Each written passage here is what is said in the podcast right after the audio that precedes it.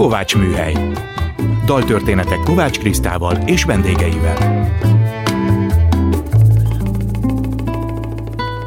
Szeretettel köszöntöm a Kovács Műhely hallgatóit, Kovács Kriszta vagyok.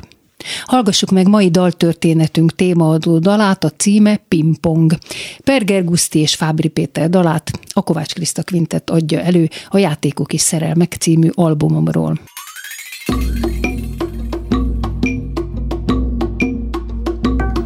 Vagyunk ketten, köztünk az asztal, a szava pattog, mint a labda. Csak egyre mondja, hagyja abba, nem hagyja abba, nem hagyja abba.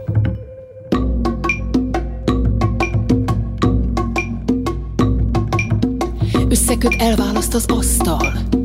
Ő még csak adogat, még tesztel. Hogy vajon meddig bírom szívvel, és meddig testel, és meddig testel.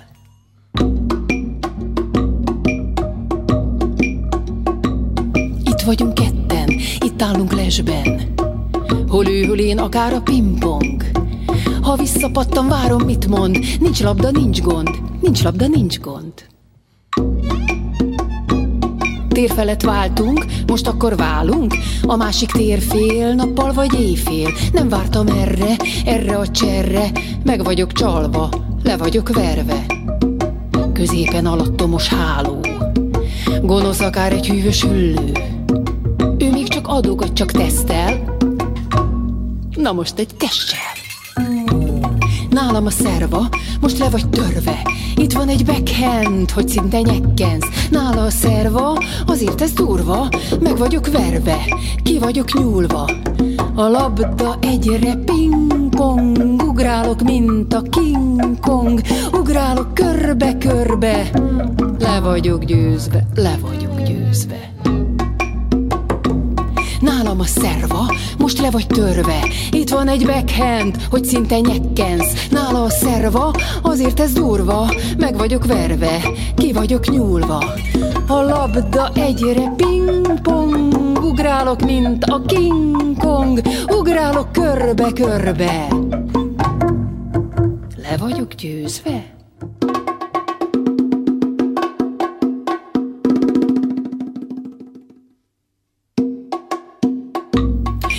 어쩌든 csak el ne roncsam Na ezt most nyeste, hosszú az este. Pattog a labda, ne hagyjuk abba. Szerelmi pingpong, hát erre mit mond? Folyjon a játék, folytassa már még. Folyton csak tesztel, kölcsönös testcsel. Nálam a szerva, most le vagy törve. Itt van egy backhand, hogy szinte nyekkensz. Nála a szerva, azért ez durva. Meg vagyok verve, ki vagyok nyúlva. A labda egyre pingpong. Ugrálok, mint a King Kong. Ugrálok körbe-körbe Le vagyok győzve. Szeretettel köszöntöm első vendégemet, Cvikül Dániel asztali teniszezőt, sportmenedzsert. Jó estét kívánok! Jó estét kívánok! Ön szerint is a szerelmi játszmák elgondolhatók, akár úgy, mint egy pingpong játszma? Igen, és a dal nagyon sok mindent leír, főleg annak a komplexitását, ami a, az asztali tenisz ad, annak a komplexitását, hogy egy labdát kergetünk egy életen át, annak a komplexitását, hogy egymás ellen játszunk, és nagyon sok szituációval meg kell, hogy birkózzunk, úgyhogy a pingpong pont egy ilyen téma, meg egy olyan sport, ami, ami komplex, ami le tud írni sok mindent, és egy nagy belső játszma is, hiszen folyamatosan saját magunkkal is küzdünk a labdával, az ellenféllel, Adok, a körülmények. Kapok, igen. igen, és, és ez viszonylag gyors körülmények között.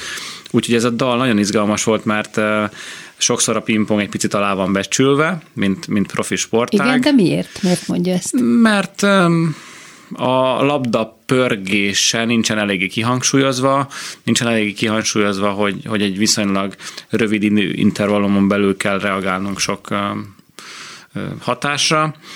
Picit talán a reputációja Európában nem olyan, mint mondjuk Ázsiában, de egy nagyon komplex sportágról van szó, és a labda pörgése, ugye a dalban is elhangzik, hogy jó lenne háló nélkül játszani, hát ez nekünk is nagyon sokszor jó lett volna, megkönnyítette volna a dolgunkat, de tényleg egy, egy izgalmas vagy személyiségfejlődés is amúgy a, a, a pingpong való elmerülés. Mióta játszák ezt a játékot?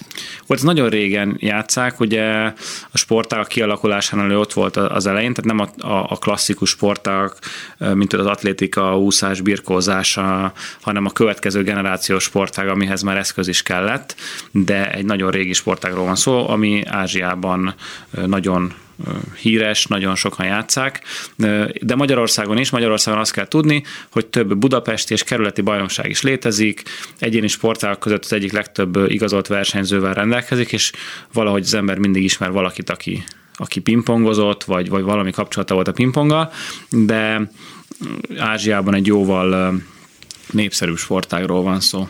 Nekem is apukám a vállalatban, ahol dolgozott, ő mérnök volt, és ott az Ovidban, ott nagy hmm. pingpong klub volt, és minket a lányait mindig egész kicsi korunktól kezdve bevitt, és mi is nagy pingpongrajongók voltunk, és játszottunk rengeteget.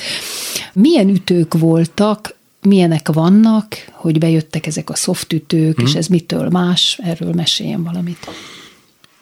Ugye ennek a sportági evolúciója van, amikor kialakulnak mondjuk az ütők, az elején ugye a, olyan ütőkkel játszottak a, a versenyzők, amelyek egyszínűek voltak, volt a legelején, amikor csak gyakorlatilag egy faj sajta volt, egy, egy smirgli ö, szerű uh-huh. borítás, akkor megjelentek azok a borítások, amelyek már jobban tapadtak, tehát külön a borításoknak a, a minősége is egy szélesebb skálát vett föl, akkor az nagy változás volt, amikor bejött a, a piros és a fekete soft, a soft a borítás, uh-huh. mert a probléma az az volt, hogy annyira gyorsan kell reagálni, nem tudta az ember, hogy milyen borításról jön az ellenfélnek a labdája, ezért meg kellett különböztetni színekben.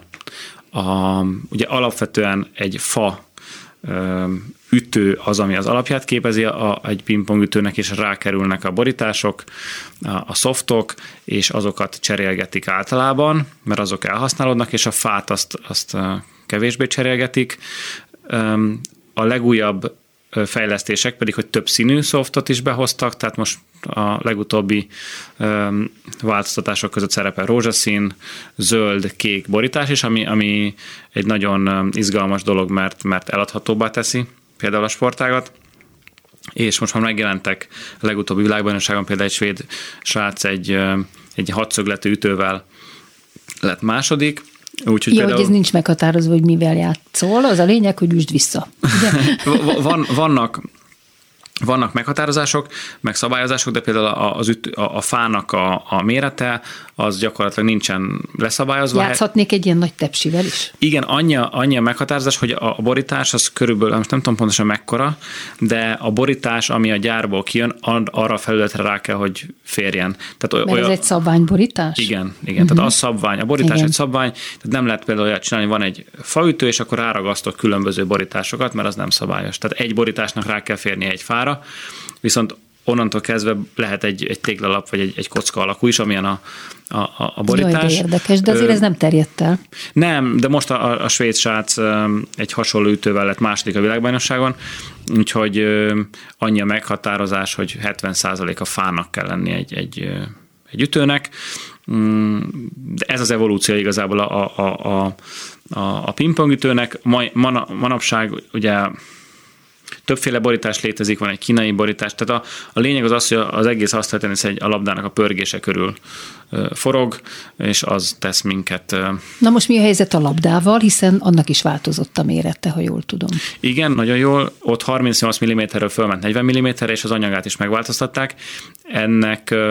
És a színét is, nem? Az én gyerekkoromban csak fehér labda volt, most meg már sárga, vagy sárga is, nem tudom. Igen, úgy volt, hogy csak fehér, utána volt egy ilyen sárga korszaka a pingponglabdáknak, most meg gyakorlatilag mindig fehér labdával játszanak ez, ez a, a színe az nem, nem egy nagy különbség, az anyaga és a mérete és a az mérete. azért fontos. Uh-huh. És a nagyobb labda jobb vagy a kisebb? Hát attól függ, kit kérdez az ember. Ugye a, a, ha nagyobb a labda, az volt a, az ötlet, hogy lassuljon a játék. Tehát, hogyha nagyobb az átmérő De nem lehet labdának, követni, ha nézi az ember, igen. vagy játékosként sem lehet követni? Nekünk amúgy sem nagyon lehet követni, mert túl közel vagyunk, gyors, igen. de a lényeg, hogy a nézőnek, nézőnek lehessen követni, és azt a 38 mm-es labdával már nagyon nem lehetett, túl felgyorsult a játék. Aha. Ez nem teljesen igaz, mert utána 40 mm-es labdához is hozzászoktak a versenyzők, most már nincs nagyobb különbség. Jobbak a minősége, más az anyaga a labdának, talán a, a játék minősége jobb lett, picit talán kevesebb a, a labdában a pörgés, viszont annyira hozzászoktak a versenyzők, hogy ha összehasonlítanánk 10-15 évvel ezelőtt meg most, akkor nem a, nem a labda a különbség, uh-huh. mert az emberi mm, képesség az agy hozzászokik. Hogyha nagyobb lenne, tehát hogy még felemelnék két milliméterre, vagy még, tehát a labda szó szerint még nagyobb lenne, az már nagy különbség lenne, mert fizikailag a hálón egy ilyen kicsi asztalon nem lehet nagyobbat beleütni a labdába. Ha lassítani szeretnénk a játékot, akkor, akkor még nagyobb labda és magasabb háló lenne a, a megoldás. És ön miért ezt a sportot választotta? Mert azt olvastam, hogy azt nyilatkozta, hogy gyerekként az ember végig flow állapotban van. Tehát ezek szerint rögtön flow állapotban volt, amikor pingpongozott, és rögtön sikerei voltak? Igen, amikor nyaralni voltunk, akkor jó volt pingpongozni, szerettem, tényleg az ember akkor ugye nem tudja a gyerekként, hogy, hogy most ez flow vagy nem flow, mert mi... Csak élvezi. igen, igen. igen, de nekem nagyon, nagyon tetszett a játék, focizni nem engedtek a szüleim, ezért a pingpong meg, meg tényleg olyan élményt adott. Volt, volt a közelünkben, a 11. kerületben, ami azért segít egy gyereknél, hogy hiába szeret valaki egy sportágot, de szüleinek azért az se baj, hogyha 15 percre van, és nem másfél órára.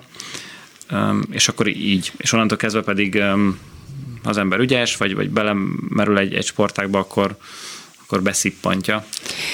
Ön kétszer volt az év asztali teniszezője, volt Európa bajnok, londoni olimpikon, rengeteg nemzetközi versenyen is járt és nyert, és mi volt a legnagyobb siker, melyik volt a legnagyobb siker, és mi az, amit nem sikerült elérni? Picit, hogy az eredményességből kiindulva, nekem azért nagyobb karrier volt predestinálva. Az én legnagyobb sikeremet úgy tudom mérni, hogy hogy a Peking olimpiára nem sikerült kijutni, ott egy nagy krízisbe kerültem, és az egész sporthoz való hozzáállásomat át tudtam alakítani. De ez, ez összefüggött a sérülésével? Volt egy sérülés? Nem, nem. Tehát e, a, a, a legnagyobb sikert én annak számomra az, hogy a hozzáállásomat meg tudtam változtatni, és nem úgy álltam a pingponghoz, hogy az az élet, hanem a, a pingpong az életem része, és a pingpong a személyiségfejlődésemnek egy, egy folyamata, és segít, hogy én több legyek és gyarapodjak, és nem csak, csak az egész élet arról szól. Ezt tartom az én személyes sikeremnek, eredményekben mindig lehetne jobb, meg lehetett volna jobb. De elégedett azzal, amit elért. Igen, igen, és főleg, főleg azzal, ahogy, ahogy az utolsó két évenben tudtam versenyezni, ahogy hozzáálltam, ahogy a, a sportolásomra tekintettem, az nekem nagyon sokat adott a, a, az életre, úgyhogy így, így abszolút kerek a, az én erre még mindjárt visszatérünk, csak elmondom a hallgatóknak, hogy ez itt a Kovács Műhely, és Cvikkel Dániel asztali teniszezővel és sportmenedzserrel beszélgetünk a pingpongról, a játékról és az életéről. Tehát azt mondta, hogy ez volt a legnagyobb siker. Jól fordítolna, hogy hogyan tudta helyére tenni ezt a sportot, illetve ezt a fajta tevékenységet az életében, és nem ez lett a kizárólagos. Igen, pontosan ahogy, ahogy mondja, nekem ez volt egy nagy, nagy lépés. És ezt hogy sikerült megtenni? Nehezen, nem? Gondolom az elején. Igen, minden ilyen, ugye a, a profi sport, vagy ha az ember valamit komolyan csinál, akkor abban nagyon elmerül. Uh-huh. Ugye nekem ilyen volt történetesen az asztali tenisz, és a, abba való lehető legjobb teljesítmény nyújtása. Ez, ez mindig katarzis által történik meg szerintem, de az élet többi területén is, mert a sport az csak egy része az életnek. Nekem a, a katarzis az az volt, amikor én nem jutottam ki egy olimpiára, és azáltal kellett ráébrednem dolgokra, hogy a sportolásom az életrésze, nem pedig a sportolásom az életem. Tehát én nem vagyok egyenlő, az én identitásom, személyiségem nem egyenlő az én profi sportolásommal, hanem az egy történetesen egy eszköz, de, hogy, de egy távolságot tudtam tőle tartani, és ezt, ez így a helyére került. És ez a sérülés valami csípő probléma volt. Ez is gondolom szembesítette azzal, hogy nem tud tovább lépni ebben egy szintet nyilván, mert ez nagyon fájdalmas lehetett. Igen, az meg, az meg csak ráébreszti az embert, hogy, hogy, Vagy szembesíti. Hogy igen, igen, szembesíti a valóság, hogy mulandó, és hogy jönnek a fiatalok, és, és van egy ilyen dolog, ami, ami egy sérülés, és nincs erre megoldás. Úgyhogy az csak, az meg abban segített, amit szintén egy fájdalmas folyamat, de nem csak fizikálisan, hanem mentálisan is, hogy az ember egy másik karriert elkezdjen, és hamarabb beintegrálódjon, beilleszkedjen a, a, a, a való életbe, mert az, az élsport azért egy nagyon nis dolog, mm, és abban segített, hogy, hogy azért 28 évesen rögtön az olimpia után két héttel már sportmenedzserként kezdtem el dolgozni. Mm, a sérülés az felgyorsítja igen, a, a folyamatot. való szembesülést, igen. Igen, hogy az ember el tudja húzni a karrierét, akkor ez megtörténik 38-40 évesen, hogy a pingpongban azért lehet játszani tovább, de ennek valahol örülök, mert mert nehezebb lett volna ezt a váltást megtenni idősebb koromban. Nagyon érdekeset nyilatkozott erről, hogy az élsportban magadra fókuszálsz csak, utána edzőként vagy menedzserként viszont másra kell, és a másikra kell figyelni, tehát egy picit hátrébb kell az embernek az egóját tenni. Ez a fajta váltás, ez könnyen ment? Nem. nem. nem. Ne, nekem nem. Ez két év Aha. betelt, amire én is ezért helyére kerültek a folyamatok. Én úgy gondolom, hogy ez a két éves időintervallum kell.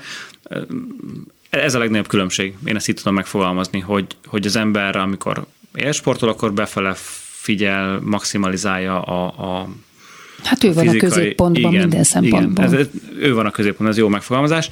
Ha meg elkezd másokkal foglalkozni, ez menedzsment, edzősködés vagy bármi, akkor meg más lesz a középpontban. És, hát egy picit olyan, mint nekem, én kimegyek a színpadra, akkor én vagyok a középpontban, de ha rendezek vagy tanítok, akkor mást kell előre tolni. Igen, és ez, ez nagyon nagy szerepváltás, ami, amihez idő kell én alapvetően nagyon szeretem azóta is, és talán jobban is élvezem másokon keresztül sikereket elérni, másokat hozzájuttatni sikerhez, vagy, vagy az egészet látni, hogy, hogy össze, összeáll, mint hogy saját uh-huh. magam legyek ott, de, de ez, ez, egy, ez egy váltás, szerintem ez az egyik legfontosabb pont, és a legnagyobb váltás az élsportolóknak, hogy a perspektíváját magáról az embernek másra helyezi. Igen segített ebben az útban bárki kívülről, vagy ezt az embernek magának kell végig játszani fejében? Sportolóként mindig foglalkoztam a saját mentalitásommal, gondolataimmal, pszichológiával, ezért én hozzászoktam sportolóként, hogy dolgozom több szakemberrel, ami az én gondolataimat, érzelmeimet illeti. Én ugyanezt a koncepciót vittem át a privát életbe is, meg a, meg a karrierembe. Tehát én amikor abba átmentem sportmenedzserként, akkor rögtön elkezdtem dolgozni vagy mentorral, vagy egy ismerőssel, tehát hogy, hogy tudtam, hogy mik a folyamatok. Hiszen sportolóként én ezt csináltam, tehát sok szakemberrel dolgoztam, és sokan segítettek az utamon, ezért ugyanezt követtem a karrieremben, és mindenkinek azt ajánlom, hogy, hogy, hogy tegyen úgy, hiszen hiszen szükség van a mentorálásra, szükség van, ezt, ez... Jót tesz egy külső szem, Nagyon, ugye? nagyon sokat, jó. Úgyhogy úgy, én a mai, mai napig dolgozom külsős mentorral, hiszen hogyha utána az ember elkezd dolgozni, sportmenedzser, egyre nagyobb a felelőssége, egyre több dolog szakad rá. Ugyanúgy meg kell beszélni ezt valakivel, kell, hogy segítsenek az útján, úgyhogy én ezt a principiumot tartom azóta is. Igen, azt is nyilatkozta, hogy nem elsődlegesen az edzői vonal fogott meg, inkább a sportvezetés, menedzsment része a dolgoknak, tehát hogy hogyan lehet a sportot és az üzletet összekapcsolni. Hát ez is nagyon érdekes, de azért ő megmaradt a pingpong területén is egyrészt, mint szövetségi menedzser, vagy hát nem tudom ezt egész pontosan megfogalmazni, hogy micsoda, de viszont váltott egy másik sport a tegból irányába is. Hát kicsit avassuk be a hallgatókat, mert nem biztos, hogy mindenki tudja, hogy ez micsoda. A Techból um, egy magyar fejlesztésű sportág és egy um, hajlított pingpongasztal, ahol a fociznak rajta. Már én is láttam ilyet a Városligetben, szoktam sétálni, és ott van, vannak ilyen techból asztalok, és Igen. nagyon jó pofán látom, hogy hogyan kell csinálni. Hogy Igen, kell. mára um, egy nemzetközi szintű sportággá vált, egy teljesen magyar um, innováció feltalálás, és én amikor hazajöttem Németországból családi okok miatt, mert megszületett a kislányunk és hazaköltöztünk, akkor én nemzetközi pingpongból eljöttem, Magyarországon nem szerettem volna pingpongban dolgozni akkor, és a Techballnál pedig egy olyan startup, innovatív, teljesen új, őrült dolgot lehetett csinálni, ahol én rengeteget növekedtem, rengeteget tanultam. Ez három év volt, ugye? Igen, ez és három miért hagyta abba, hogy ennyire klassz volt, és így fejlődik, és ennyire terjed az egész világban? Picit úgy olyan a, a, a techballnál dolgozni, mint hogyha a Real Madridnál edzősködik valaki, tehát hogyha ott két év a Real Madrid kispadján, az olyan, mint más csapatnál mondjuk nyolc, tehát egy nagyon intenzív, nagyon, volt, igen. nagyon intenzív, nagyon komoly ambíciókkal, egy nemzetközi projekt, ami, ami három év alatt nekem, nekem rengeteg adott, sok mindent csináltunk, remélem én is tudtam segíteni a sportágfejlődést, de jött egy olyan lehetőség a nemzetközi pingpongban, szintén egy tehetséggondozó programnak a vezetése, profi pingpongban, profi sport területén, ami mind időben, mind kihívásban, leterheltségben egy, egy, egy jobb lehetőséget És akkor nyújtott. most ez van? Most, most ez van, igen, ez már, ez már több mint fél éve megy. Úgyhogy úgy jöttem el a Techboltól, hogy, hogy megköszöntük egymásnak, szuper volt, és azóta is tartjuk a kapcsolatot, és drukkolok nekik. Most nekem e, ebben az életszakaszban tényleg egy, csak egy, egy más lehetőség jött, ami tehát a mostani munkája az az, hogy kiemelkedő tehetségeket támogatnak? Próbálom így megfejteni. Igen, ez egy tehetséggondozó program a nemzetközi asztalteniszben, privát kezdeményezés, kicsi, fiatal gyerekeket próbálunk 7 éves kortól eljutatni a világ elitig, és ezt a nemzetközi szinten, Európában leginkább, ami egy nagyon nemes feladat. Én azt a techból előtt ennek egy részét már csináltam, most hozzájött egy másik része, ahol az egész életutat lehet követni. Nekem a tehetséggondozás nagyon közel áll a szívemhez, ezért most ezt csinálom, ami egy izgalmas projekt.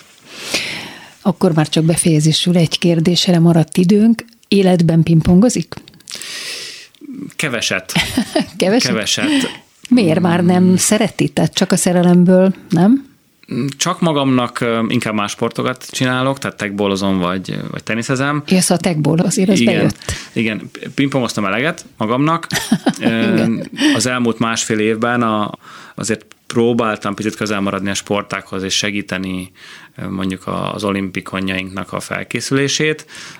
Ebben egy picit benne voltam, de inkább másokat, másoknak szeretek esetleg órát, foglalkozást tartani, mint hogy magamnak játszani. Uh-huh. De az elmúlt fél évben viszont néhány mérkőzésen Svájcban kicsit visszatértem, de ezt csak így nagyon titokban mondom, mert jó, hogy senki nem látta, azt azért élveztem. Inkább más sportákat szeretek kipróbálni, plusz, hogyha pingpongozom, akkor fáj a csípőm, tehát Értem, az meg, az meg jó. visszajön, az rossz érzés. Igen. És a Covid, most már tényleg csak egy gyors kérdés, hogy mennyire változtatta meg a sporthoz való viszonyát, illetve mit lát, hogy ez mennyire befolyásolta mondjuk a versenyeket? A versenysportot nagyon befolyásolja, mert folyamatosan alkalmazkodni kell, és, és nagyon sok mindent mondanak le. Nincsen visszajelzés, ráadásul amikor versenyek vannak, akkor nagyon nagyok a megszorítások, el vannak szeparálva egymástól a versenyzők. Tehát próbálnak a biztonságra törekedni. Igen, igen, ráadásul azok a sportok, akik benti sportok, az nehezebb helyzetben vannak, mindenhol az élet megy tovább, de azért ez egy átmenet, olimpia meg volt tartva, ez egy nagyon jó dolog, de nem a sport az elsődleges jelenleg, hanem az, hogy, az, hogy az emberek egészségesek legyenek, sport másodlagos, de a sport területén, főleg a profi sport területén is nagy hatásai vannak a pandémiának. Köszönöm szépen Twickel Dánielnek, hogy eljött hozzám a Kovács műhelybe viszontlátásra. Köszönöm szépen. És most következzen Nick Cave és PG Harvey pingpong játékhoz hasonló duettje, a Harry Lee.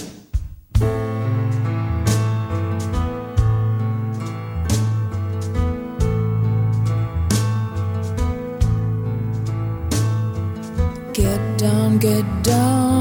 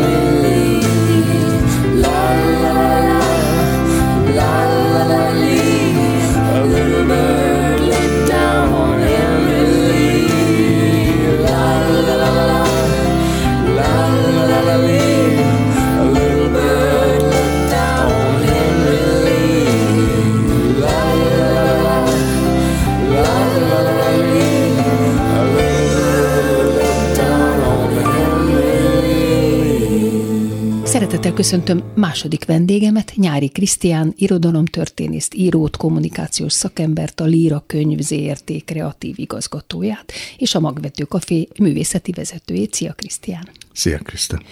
Hát nem titok, hogy mi többször dolgoztunk együtt, és amikor a Játékok és Szerelmek című könyvre és CD-re készültünk, én megmutattam neked a Pingpong című dalunkat, és csak azt kértem tőled, hogy írjál bármit, ami erről eszedbe jut. És neked nem egy pingpongos történet, hanem egy vízipólós történet jutott eszedbe, és egy mondat, ami az 1924-es Párizsi olimpián hangzott el, Water polo isn't a ping pong sirs, de inkább felolvasom ezt a részt. Gróf Andrási Géza, a Magyar Olimpiai Bizottság elnöke szomorúan ingatta a fejét a lelátón. Bejött a papírforma, négy egyre vezettek az angolok az első negyed után. Előre megmondta, hogy súlyos hiba ekkora költségekbe verni magunkat. De az az izgága sánta ember addig rágta fülét, amíg végre beleegyezett, hogy a vízipóló csapat is ott legyen az 1924-es olimpián. Vízilabdában az angolokat még soha nem győzte le senki, sőt, a nyomukba sem ért soha. Majd pont egy ilyen utca gyerekekből és zsúrfiúkból verbóvált, szedett-vedett csapat fog, dohogott a gróf. Amikor a fantaszta Sánta hivatalnak összeállította a válogatottat, azt mondták neki, legfeljebb akkor fizetik a kiutazást, ha előtte a csapata legyőzi az osztrákokat. Megcsinálta. De most az első éles olimpiai meccsen már látszott, milyen súlyos kudarcot hoznak a nemzetre.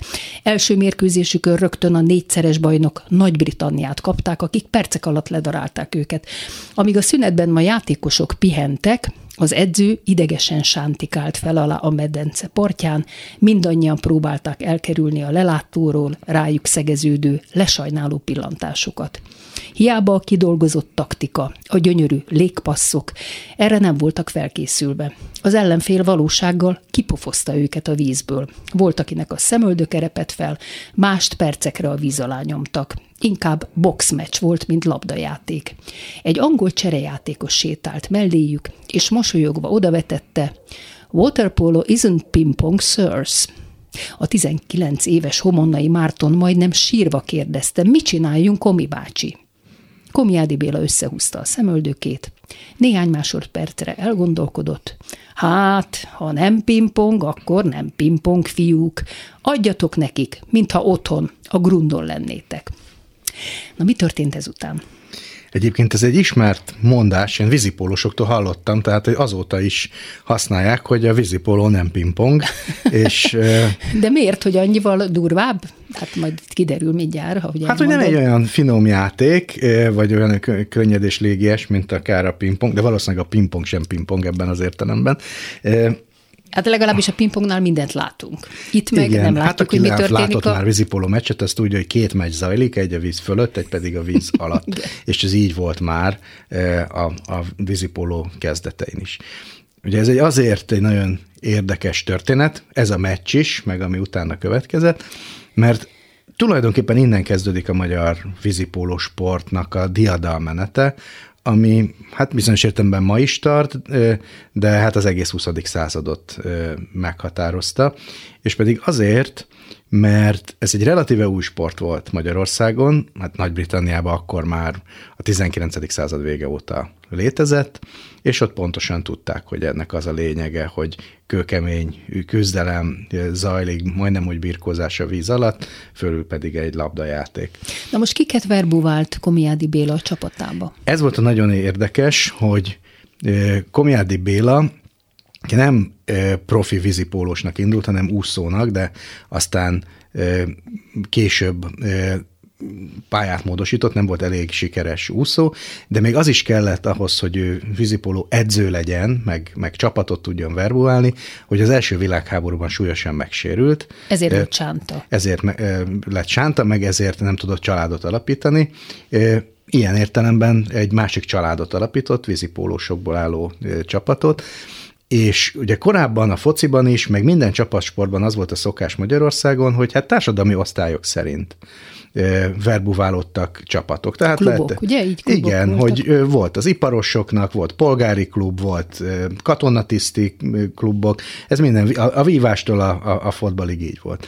És ezzel szakított Komjádi Béla, és azt mondta, hogy neki egyszerűen csak jó játékosok kellenek, és egy olyan ö, csapatot verbuvált, először az MTK-nak, aztán pedig egy saját csapatot, ahol az anyjaföldi proli gyerektől az elkényeztetett úrifiún át sváb, zsidó, szlovák játékos, még, még mozgássérült játékost is beállított egy, egy hát profi csapatba, mert csak azt nézte, hogy ki hogy játszik, vagy hogy ki hogy működik csapatjátékosként. És az is igaz, amit írsz, hogy a két labdával a hóna alatt kibicegett az Erzsébet híd budai hídfőjéhez, mert akkor még a Dunában voltak. Dunában lehetett fürödni, és bedobott egy labdát, és nézte, hogy a, a gyerekek, akik ott fürödtek, akik hát jó eséllyel nem utca gyerekek voltak talán, de, de hát az utcán felnövő gyerekek, azok hogyan nyúlnak a labdához, és akkor egy kicsit figyelte, hogy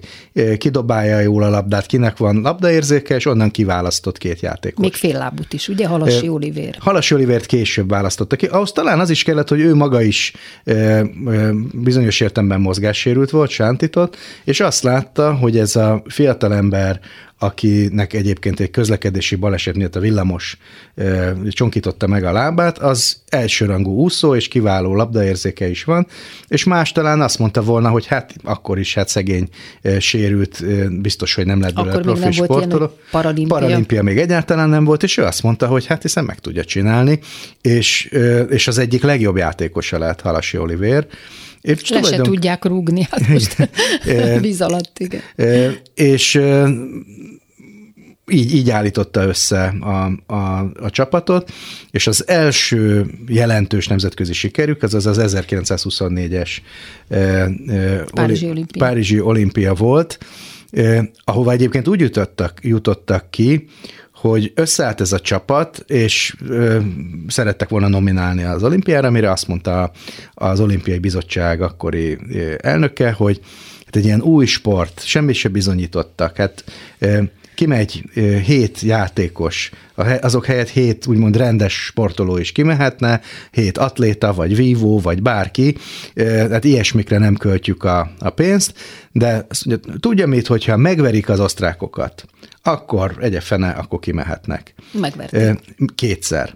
és, és hát akkor kénytelenek voltak kiengedni őket. Hát túl sok pénzt nem kaptak, úgyhogy saját, részben saját költségen utaztak, és hát akkor bekövetkezett az a meccs, amiről itt szó volt, hogy ők nem szembesültek azzal, hogy hát nem a szépségdíjas verzióját játszák az angolok ennek Na most a játék. ö, ebben az idézőben is elhangzik ez a szakkifejezés, hogy légpassz. Hát nem biztos, hogy minden hallgató tudja, hogy ez micsoda. Komjádinak az volt az egyik nagy újítása, hogy például szárazföldi edzéseket is tartott, erőnléti edzéseket, és hogy úgy lehet igazán megverni nagyon erőteljes, agresszív csapatokat, hogy nem engedik őket a labdához, hogy a labda végig a levegőben van. Tehát lényegében nem ér vizet, ez volt az újítása, ezt hívták légpassznak, hogy folyamatosan a levegőben voltak, a- volt a labda, és már így is ettől önmagában nagyon sikeres lett a csapat, de nem készültek arra föl, hogy a víz alatt, hát tulajdonképpen tiltott birkózás folyik, de hát ez a vízilabda sajátja, úgyhogy már csak ezt kellett hozzátenni, hát ezek grundon felnőtt gyerekek voltak részben, úgyhogy ha azt mondta neki Komjádi Béla, hogy akkor tényleg nem pingpong, csináljátok azt, amit otthon a grundon láttatok, úgyhogy a saját módszereikkel győzték le az angolokat. Tehát akik, legyőzték 24-ben az angolokat. Legyőzték, mégpedig úgy, hogy Megfordították a meccset, úgy, ugye? hogy kiegyenlítettek, hosszabbítás, továbbra is döntetlen volt az állás, még egy hosszabbítás, és a harmadik hosszabbítás végén tudták őket megnyerni. Hát annyira kimerültek, hogy két óra hosszat voltak vízben.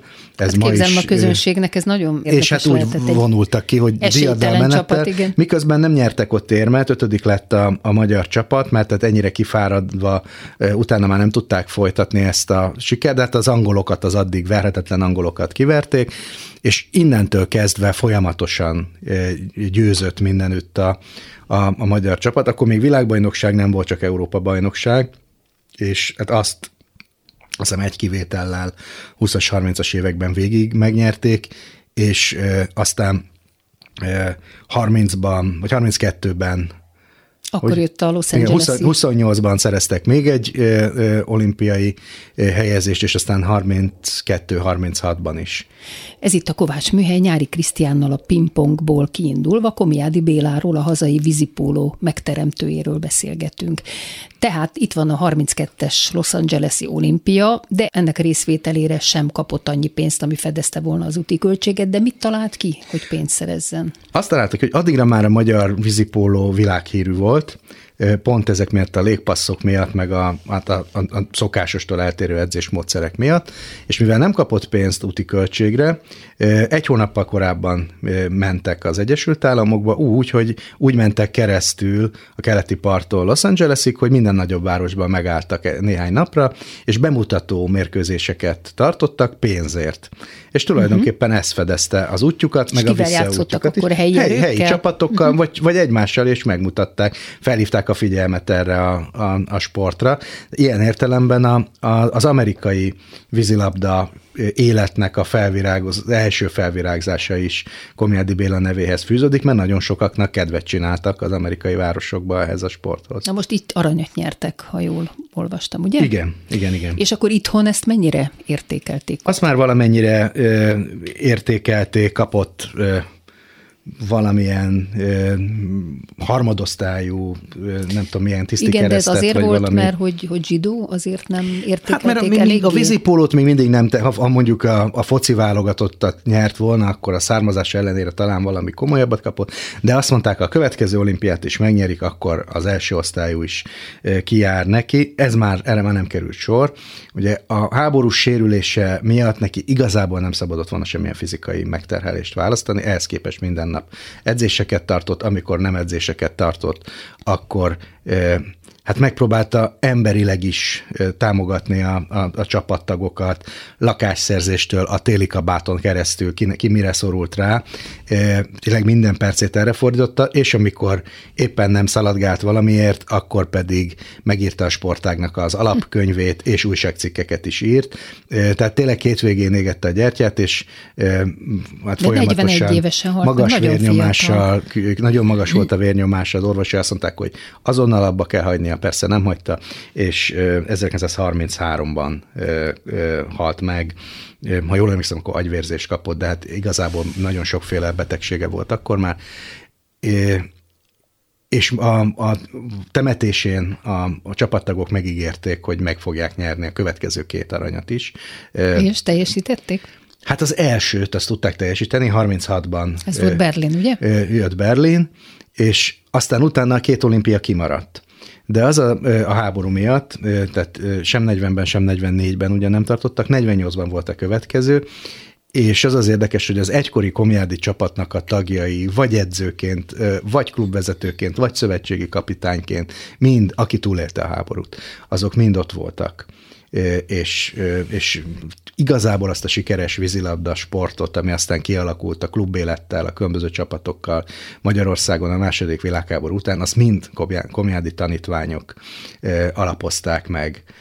Például Halasi Olivér, aki, aki röviddel a háború után halt meg, őt szovjet katonák lőtték le a saját autójában.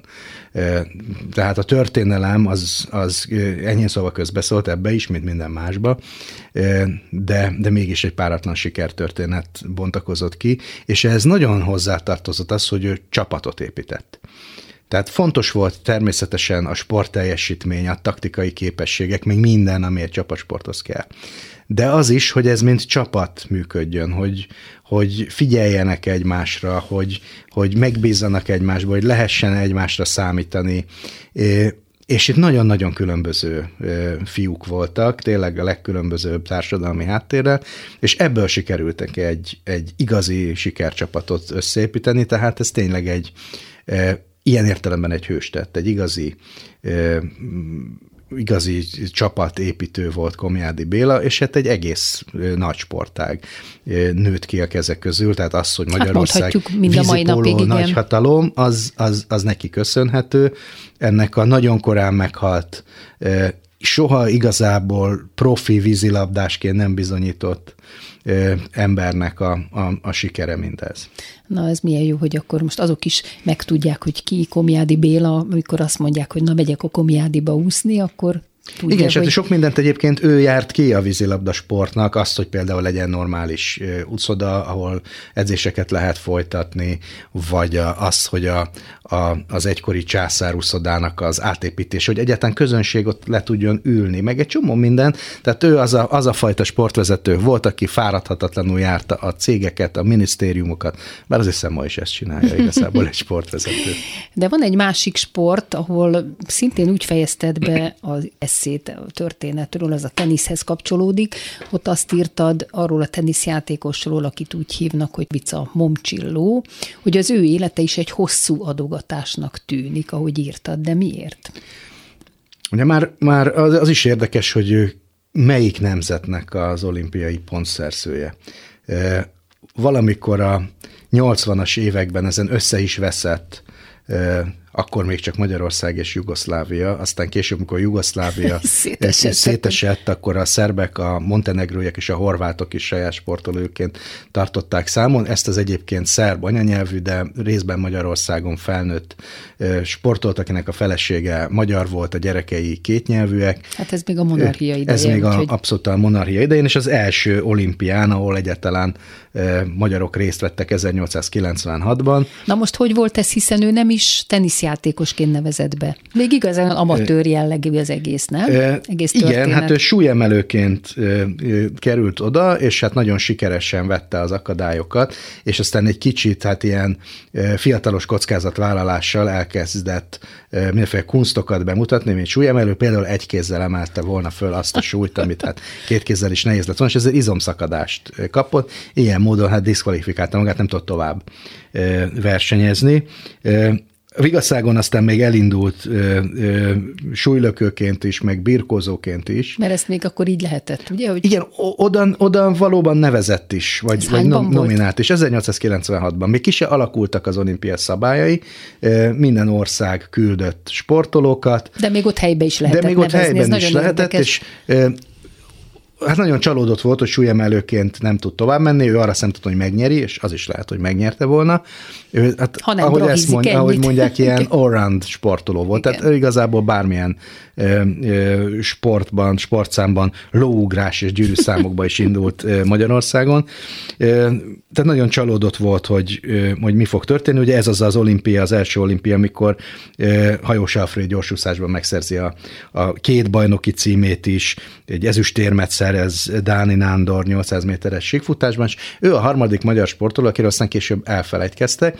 Mi tényleg véletlenül kerül a teniszbe, úgy, hogy értesül róla, hogy nem érkezett meg egy nemzetnek a, a, a képviselő, és ezért egy ír néző, aki nézőként ment oda, jelentkezett helyette, és fölvették.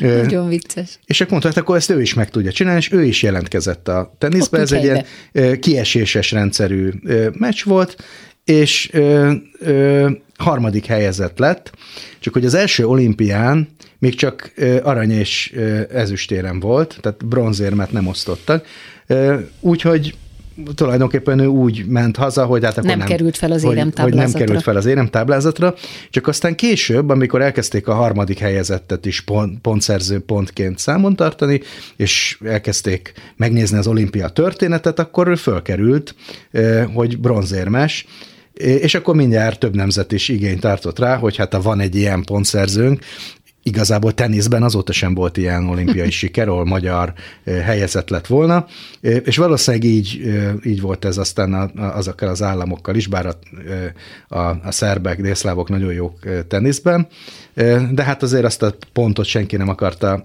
otthagyni. Valószínűleg értetlenül fogadta volna ő maga ezt, hogy akkor most melyik nemzet, hát mindegyik. Mindegyik egy írja igazi ki. Mindegyik írja ki.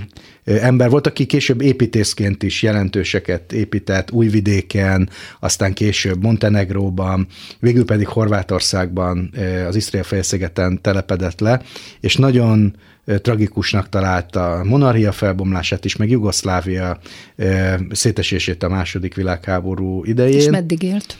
1949-ben, eh, mint jugoszláv állampolgár Pulában halt meg, építész volt, és amikor, e- amikor a, a Újvidék, vagy hát Vajdaság visszakerült Magyarországhoz, akkor azt is nagyon nehezen érte meg, hogy hát bizonyos értelemben a honfitársai pusztítják a honfitársait, mert Igen. ez számára ő egyszerre volt szerb és magyar és montenegrói és délszláv. Tehát az ő életében ott van az egész történelem, egész Abszolút, 20. abszolút század. ott van, és hát bizonyos értelemben, ha nem veszik észre később sporttörténészek, hogy volt egy ilyen sportolónk, akkor lehet, hogy elfeledkezünk róla. És azt hiszem, hogy még Ausztria is igényt tartott, hiszen osztrák-magyar állampolgár volt a pontjaira. Hát ez jellemző a közép-európai történelemre. Tekintsük úgy, hogy ő a közös pontszerzőnk. Köszönöm Nyári Krisztiánnak, hogy mesélt nekünk, és ismét itt voltál nálam a Kovács műhelybe, még foglak hívni szerintem. Köszönöm szépen. És köszönöm hallgatóink figyelmét is, Pályi Márk és Rózsahegyi Gábor munkatársaim nevében is. Az adás ismétlése ma este tízkor hallható, majd utána az archívumban is, bármikor elérhető, sőt, most már podcastként is hallgatható. Hallgassanak minket továbbra is az interneten. Jövő vasárnap egy újabb daltörténettel jelentkezik a Kovács műhelyben, a Kovács Krisztával és vendégeivel. Száz kép, ez a címe Vedres Csaba és Fábri Péter dalának a Titkos írás című albumomról.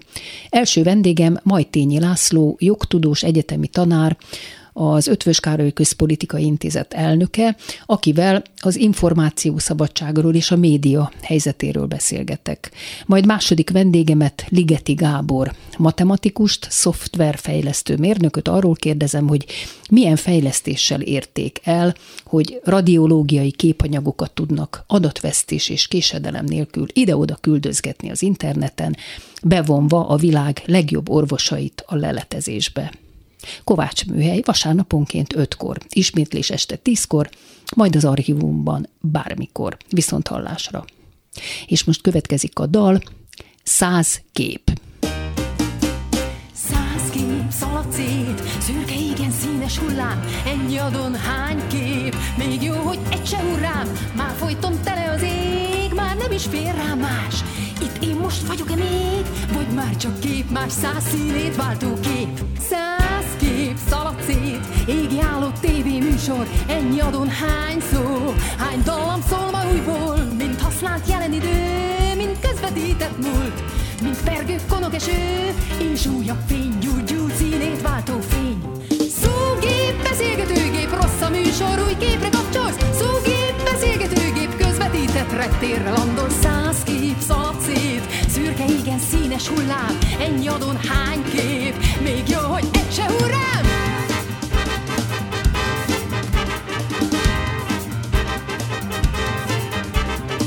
Már folyton tele az ég, már nem is fér rá más. Itt én most vagyok-e még, vagy közvetített kép más? Lehetne még más hiába